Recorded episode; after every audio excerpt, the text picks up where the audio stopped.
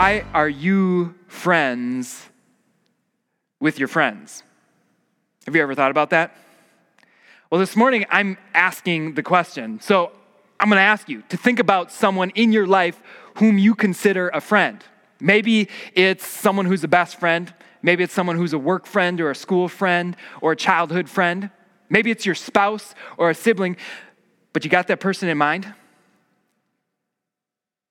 Now, I'm going to ask you to take a minute, and really, I'm going to give you a minute for this to open up your worship guides, and I, I want to challenge you to write down one reason. Maybe you could pick a hundred, but one reason why that person is someone you consider a friend. What is it about them that you value?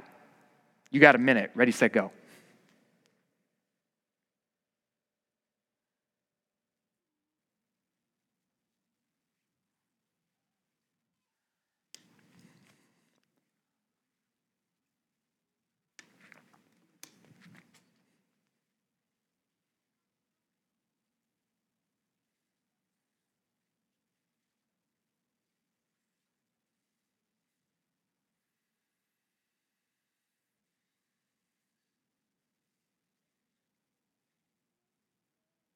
15 more seconds.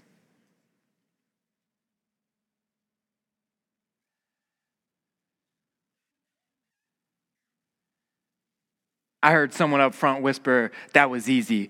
Um, maybe it was easy, maybe it was difficult for you, but is anyone brave enough to share? What, what'd you write down? Yes. Okay, someone in your life who is understanding. That's a good value, that's a good trait for a friendship. What else? Understanding.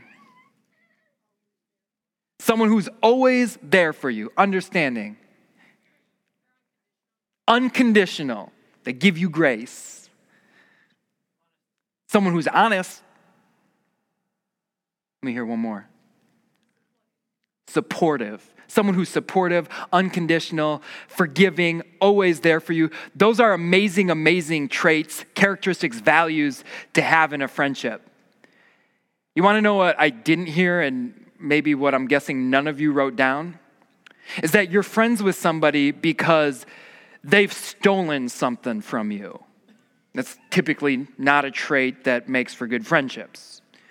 And I'm sure none of you wrote down that you're good friends with somebody precisely because you should be enemies with them. That's also not something that normally makes for good friendship. But in our sermon today, we are going to look at a friendship where those two characteristics really are what from the outside define the relationship at the beginning. It's the relationship, the friendship between David and Saul's son, King Saul's son, Jonathan. And from everything that it looked on the outside, it was true that this shepherd boy, David, took something from Jonathan. He stole from him. They should have been enemies. And yet, precisely because they should have been that, and yet we're very good friends, what we have here is an episode, a story from David's life, inspired by God, written in Scripture, and given to you that is going to change the way you think about your friendships. We're going to look at two questions today in our sermon, two big questions. The first one is this What or excuse me, who can a person after God's own heart be friends with? Throughout this series, we're looking at David, who is a man after God's own heart. And we've talked about that someone who is a person after God's own heart has God alone on the throne in their heart. That that is who they look to for their only source of good. God is their source of comfort. God is their source of blessing. And we're asking, who can you be friends with? And secondly, what kind of friendships can someone who is a man or a woman after God's own heart have? Who can they be friends with, and what kind of friendships can you have? But before we get into those big questions, let's get into our story. And we're going to pick it up in 1 Samuel chapter 17, where we read this that as soon as David returned from killing the Philistine, that's Goliath, Abner, the commander of Israel's armies, took him and brought him before Saul. with David still holding the Philistine's head. So it's that fresh. It just happened. David standing there holding Goliath's head in his hands, and he goes before Saul, and Saul asks him, He says, Whose son are you, young man? David said, I'm the son of your servant Jesse of Bethlehem. Now, watch this. This is the last verse of chapter 17. This is the first verse of chapter 18. After David had just finished talking with Saul, Jonathan became one in spirit with David, and he loved him as himself. I have always wondered what David said in that conversation with Saul and that conversation with David that made Jonathan immediately look at David and go, This is someone I want to be friends with. This is someone who I love as much as I love myself. I always wondered that until two weeks ago when I got to preach a sermon about the story of David and Goliath. Now, the Bible doesn't tell us what David, Jonathan, and Saul talked about immediately after David killed Goliath. But I have to assume, I have to guess, this isn't in the Bible, but you can almost figure that as David's standing there with the head of Goliath in his hands, they might have talked about what just happened. You can picture David standing before King King Saul and explaining to him that while everybody else saw a nine foot nine giant wearing armor that weighed 200 pounds, carrying a spear that was 10 feet long and weighed 30 pounds, while everyone else saw that, David might have told him how he looked past that. And as big as that giant was in front of him, he knew he had a bigger God behind him. You can picture it. David standing there a teenage boy before King Saul and a mighty warrior Jonathan, and they're asking him, How'd you do it? How did you kill this giant with just a slingshot? And he tells them, he tells them what only a man after God's own heart can explain that when God alone is on the throne of your heart, there's no room for fear. And so I didn't compare this giant to my size. I didn't compare this giant to any other man's size, but I compared him to God's size. And that meant I didn't see a giant, but I saw a dwarf.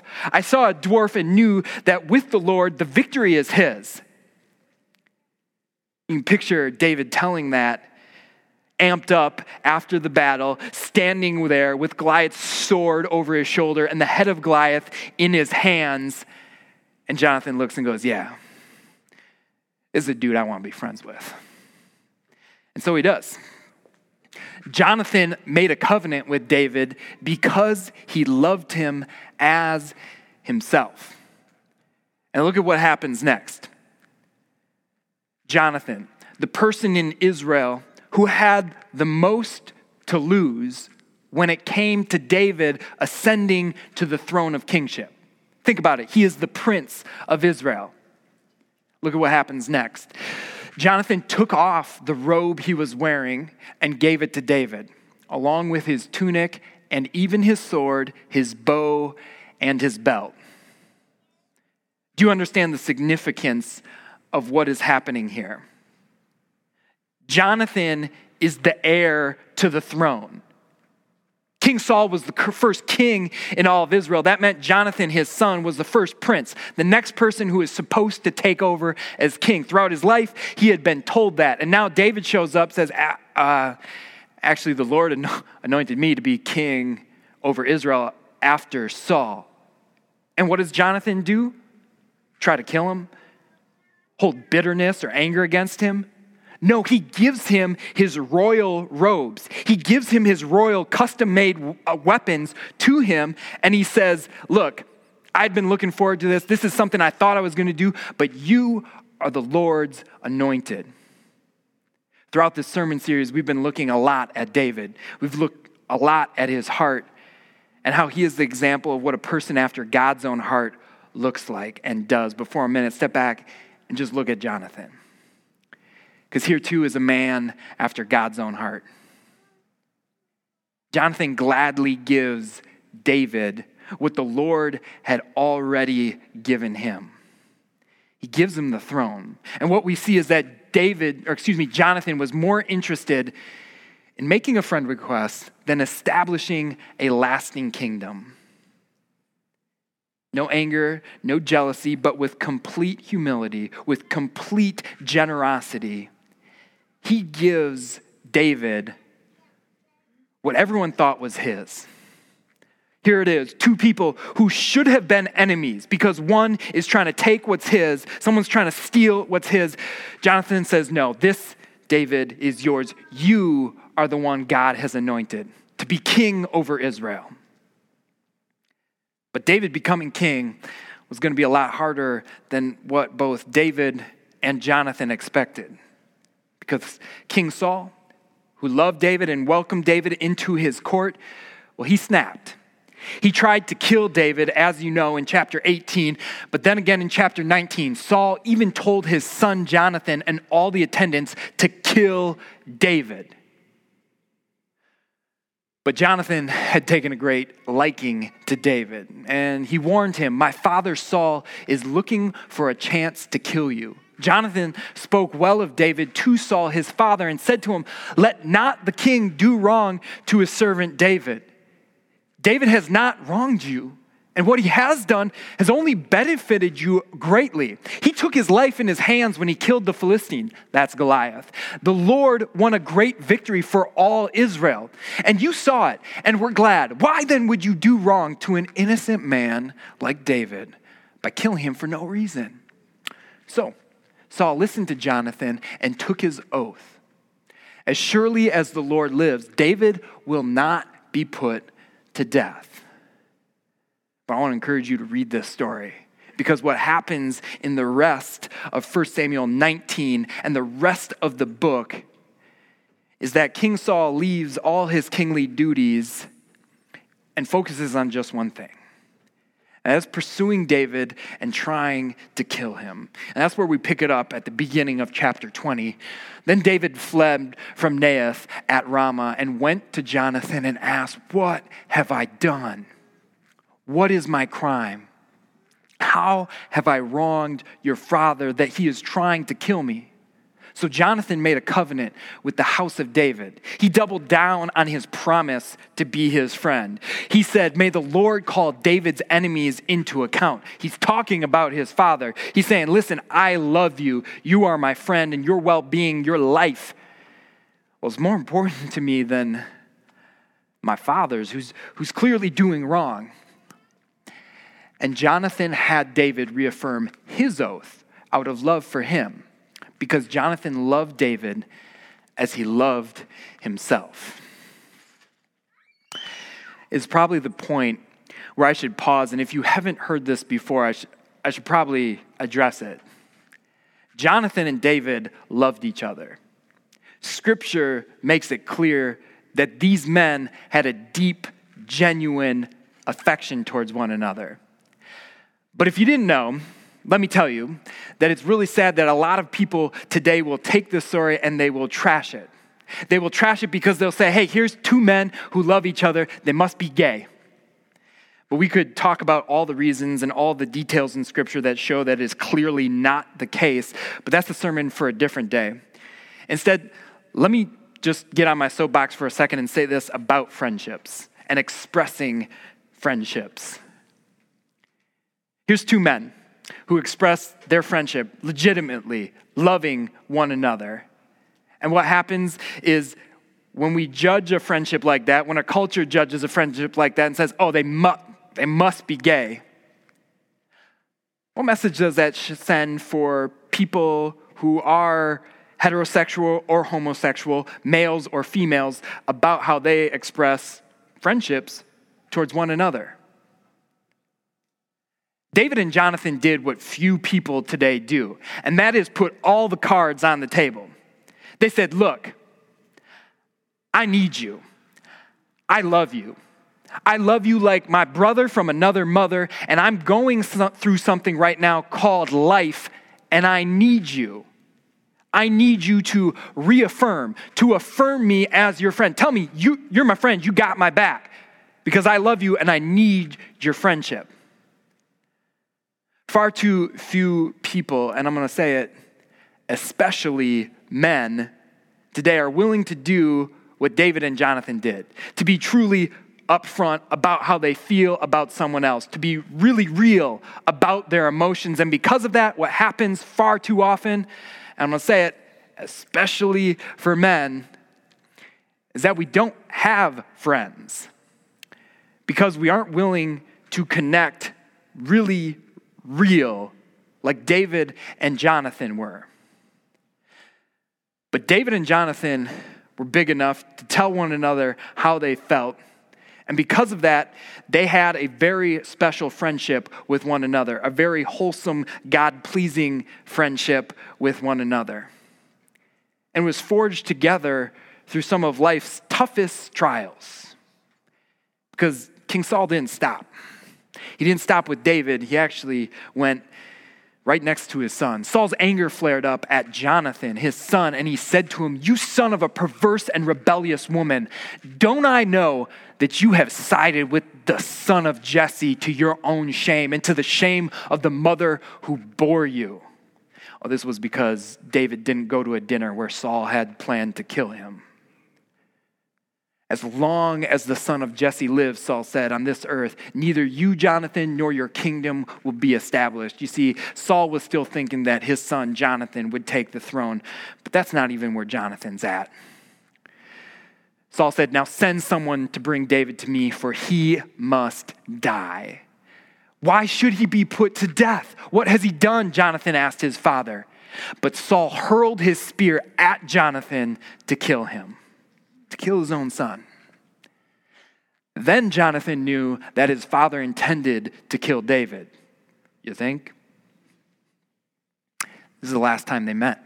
Jonathan went out, he spoke to David. He said, Go in peace, for we have sworn friendship with each other in the name of the Lord. Then David left, and Jonathan went back to the town. This is how Scripture describes their friendship. Two men who really, truly care about each other, who really, truly love each other. But here's the question I want to ask you why?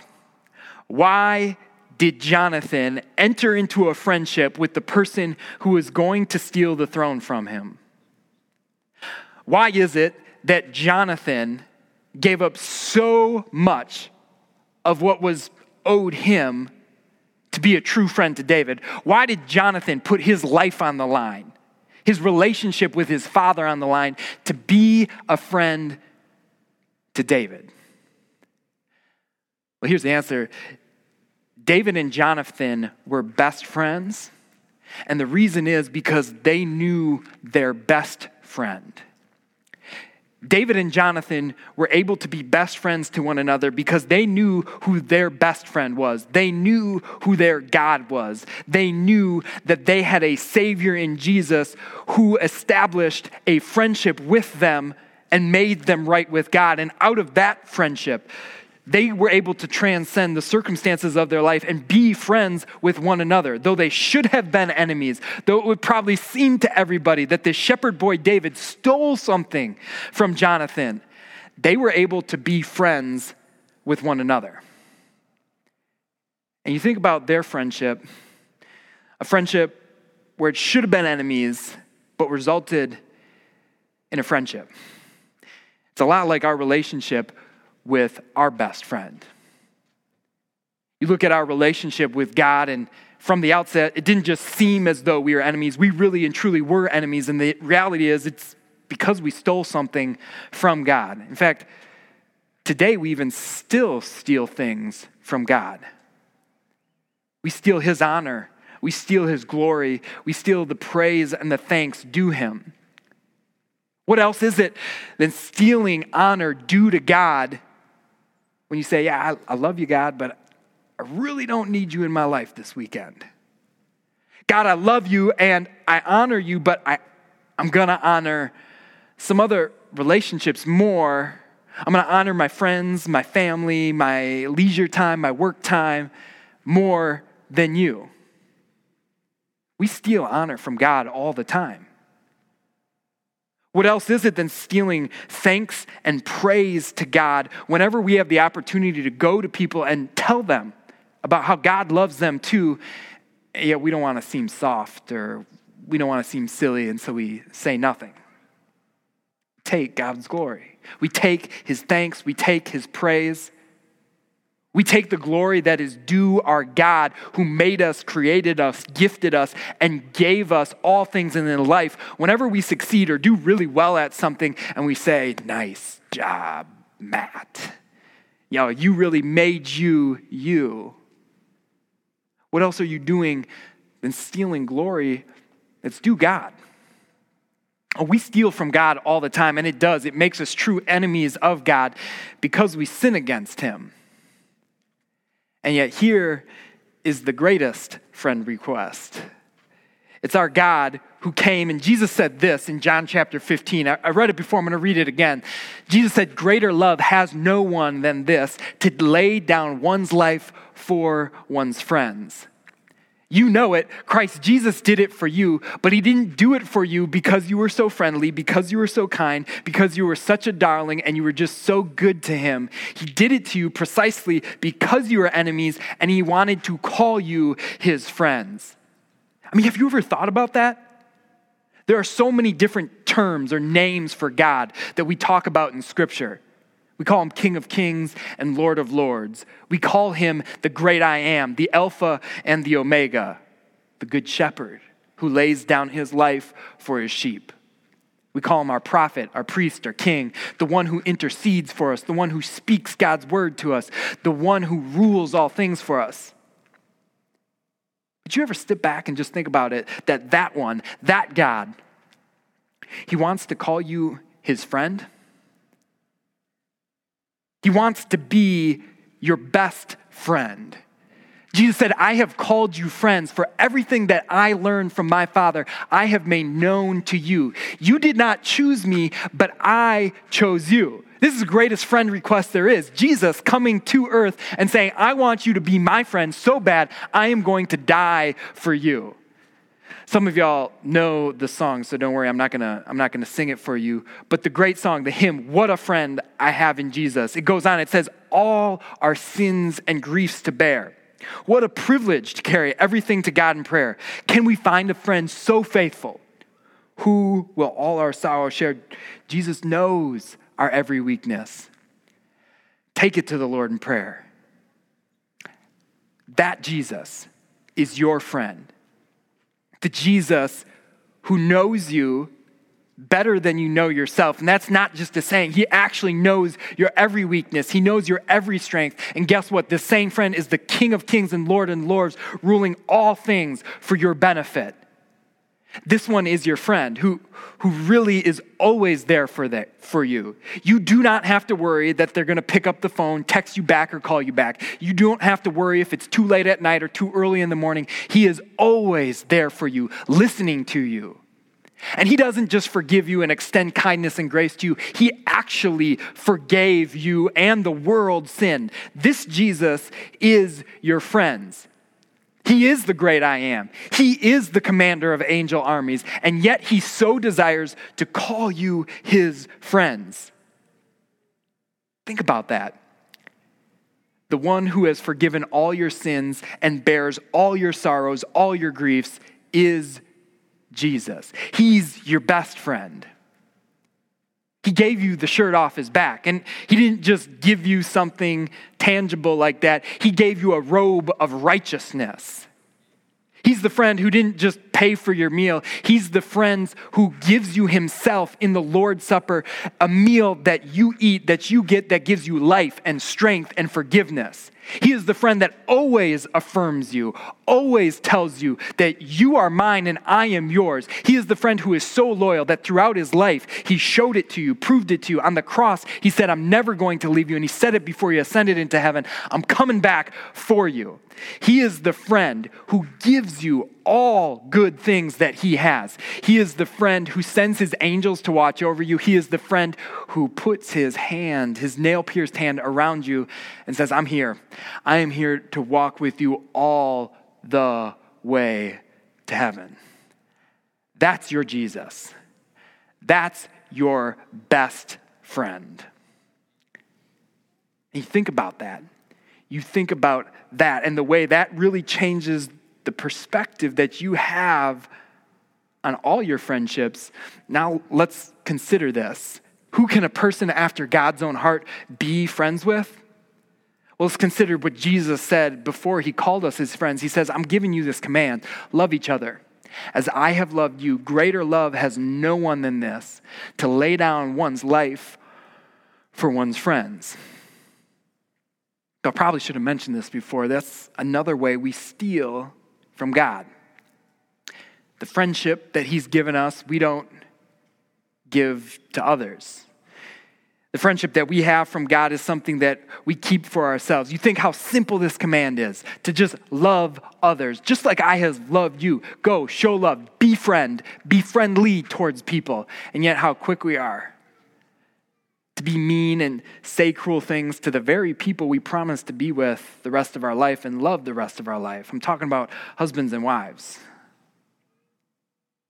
You think how quick it is to throw shade at our parents or be discouraging to our kids. You think how fast we make judgments of people who we don't even know. You think how polarized our communities are, our country is, and perhaps even our churches are just because we don't listen and we have different ideas than people. When I'm talking about being polarized, I'm not talking about just having different ideas or, or not having the same solution to problems. What I'm talking about is purposely separating yourself from people who are different from you. Not sending your kids to play at someone's house just because you don't agree with their beliefs. Not letting your kids go to a specific school just because it's more racially integrated than you would prefer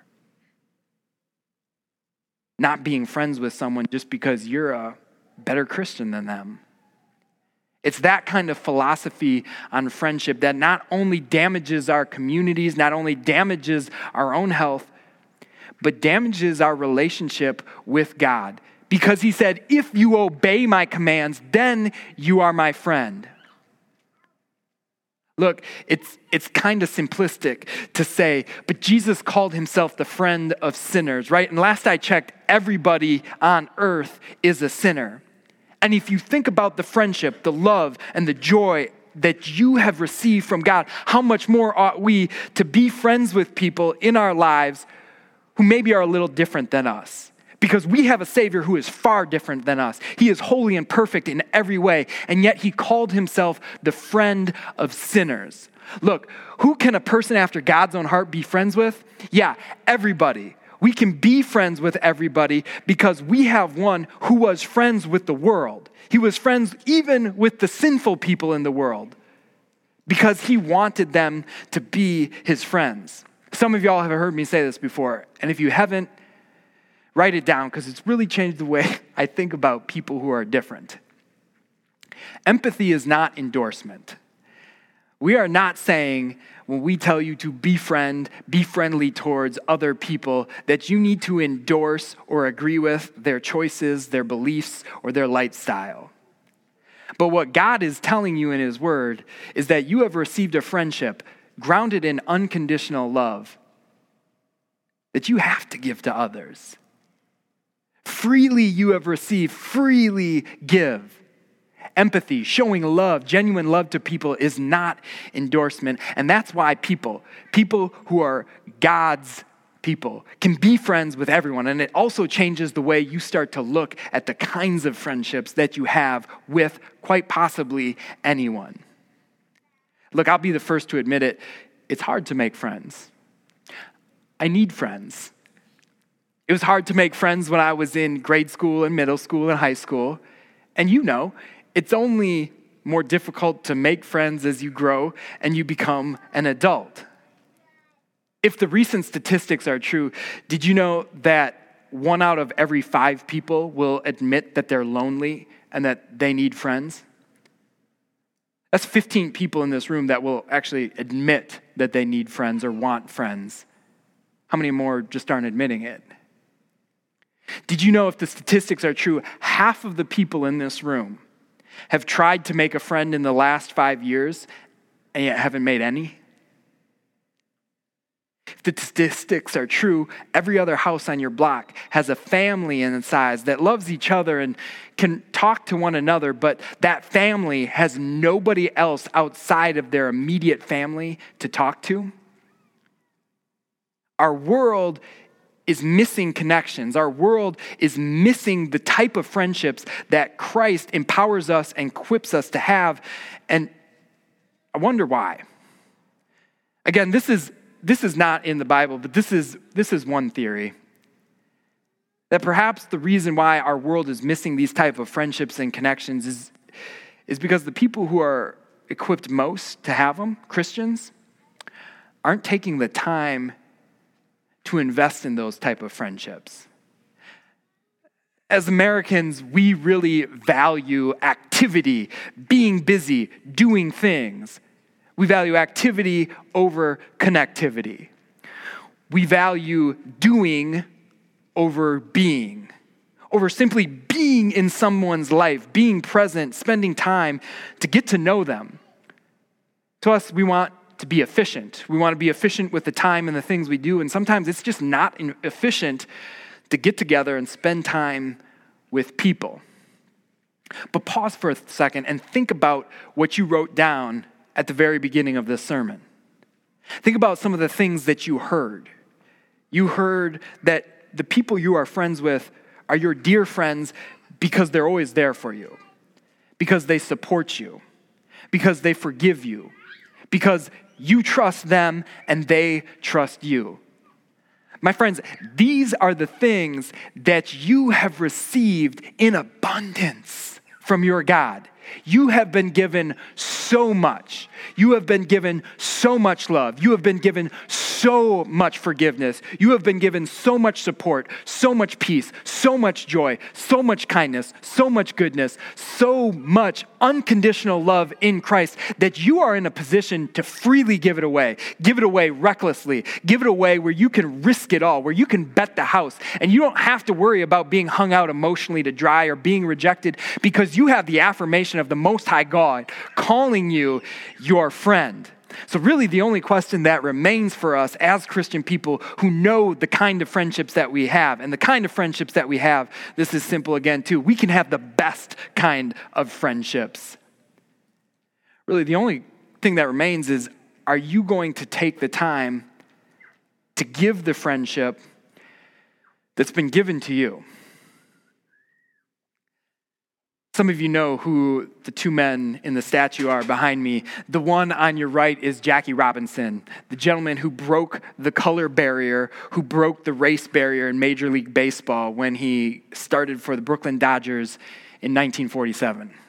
Some of you know his story about what it was like for Jackie Robinson in those first couple seasons. A lot of people did not like him there opposing fans would hurl just cruel insults at him because of his skin color. Even the opposing team would say things to him when he was up to bat, when he was on base, when he was out in the field. Even his own teammates weren't very supportive of him. The story behind the statue pictured there is of one game in particular where Jackie Robinson at second base committed an error. And the crowd started to boo him. The fans started to heckle him, saying just disgusting racial derogatory things. And in the midst of all of that, all star shortstop Pee Wee Reese walked across the field and put his arm around Jackie Robinson. And the booing and the shouting stopped. And what began with two people who, from the outside, that the world would have said should have been enemies, is they became friends. Jackie Robinson, talking about the incident a lot later in his life, said this. He said, I don't even remember what he said, but it was the gesture of camaraderie and support and encouragement that counted the most. The jeering stopped, and in that moment, a close and lasting friendship between Reese and I began. Two people that should have been enemies became friends. We should have been enemies with Christ, But he came down he didn't just walk across the field, he walked from heaven to earth and he put his nail pierced hand around us and called us his friends. My Christian friends, live in that embrace. Go, and out of that friendship, I have a friend request for you. But it's not about me, it's not for me. Go make friends with people, even people that from the outside it looks like they should be enemies with you. And who knows? Maybe that person that seems kind of weird at the beginning might just be your neighbor for eternity in heaven. Amen.